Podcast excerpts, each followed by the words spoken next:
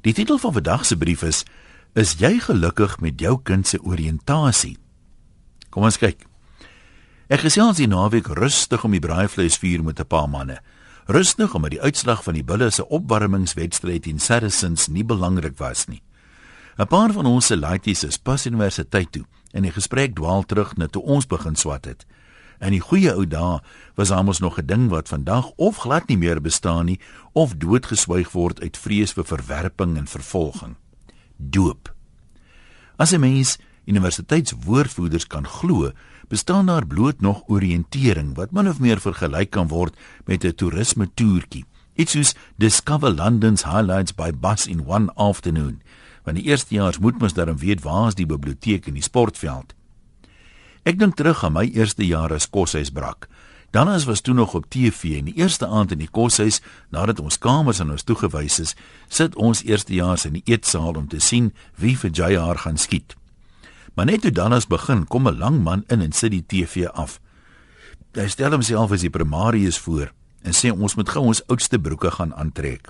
Ons gaan party hou en hy wil nie 'n klomp ontstelde moeders op sy kop hê as ons ons nuwe klere bevuil nie. Toe ons terugkom in die eetsaal met ons ou broeke aan, vra die prim wie van ons al 'n petekkie party was. Ek het gedink dis universiteit se opgegradeerde weergawe van 'n sokkie, maar toe nie. 'n Tekkie party behels dat die senior studente in die koshuis 'n lang ry vorm, elkeen met 'n tekkie in die hand. Om redes toe nog duister vir ons as eerstejaars, sit party van die seniors flitsbatterye binne in hulle tekkies. Een of twee manne het rugby rugby toks in plaas van tekkies.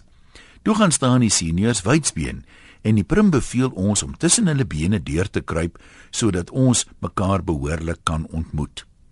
Elke eerste jaar kry dan 'n behoorlike hou op die boude met die tekkie. Ons koshuis was gelukkig klein en daar was net so 50 seniors in die ry. Tog het daar 'n effense bottelnek van kopskie of is dit nou boutski eerstejaars ontstaan hier teen die einde van die ry. Dekkie parties was glo 'n roemryke tradisie van die betrokke koshuis en om respek daaraan te betoon, het die seniors met soveel oorgawe geslaan dat die bloed deur die meeste van ons se gekneusde en opgeswelde boude begin syfer het. Niemand kon vir daai klas loop nie, maar die troos was dat ons nou volwaardige koshuisburgers was. Dit was sekerlik verkieslik bo xenofobiese verwerping of hoe. Die ding wat ek wel onthou is dat dit ons eerstejaars tog op 'n manier saamgesnoer het. Ons moes noodgedwonge saamwerk om ons beserings te behandel, omdat jy nie jou eie boude behoorlik kan sien nie. En as jy eerself van 'n ander man se boude gesmeer het, dan voel jy soos bloedbroers. Dis hoe ek die goeie ou dae as eerste jaar onthou. Tog is ek bly my laaitjie begin sy universiteitsloopbaan in vandag se tye, soos die ou mense dit so graag met afkeer noem. Toe ek dit egter daar in die vuur sê, is daar wragtige paar manne wat beweer dat ons 'n samelewing vol softies geword het. Veral nou dat daar nie meer diensplig is om van ons seuns manne te maak nie, het ons 'n plaasvervanger nodig. En wat is nou beter as 'n tekkie party? Lyk my tyd heel regtig alle wonde. Wel so by my koel. Dalk het ek 'n softie geword, maar tog voel dit vir my soos wysheid. Groete van oor tot oor. Anoniem.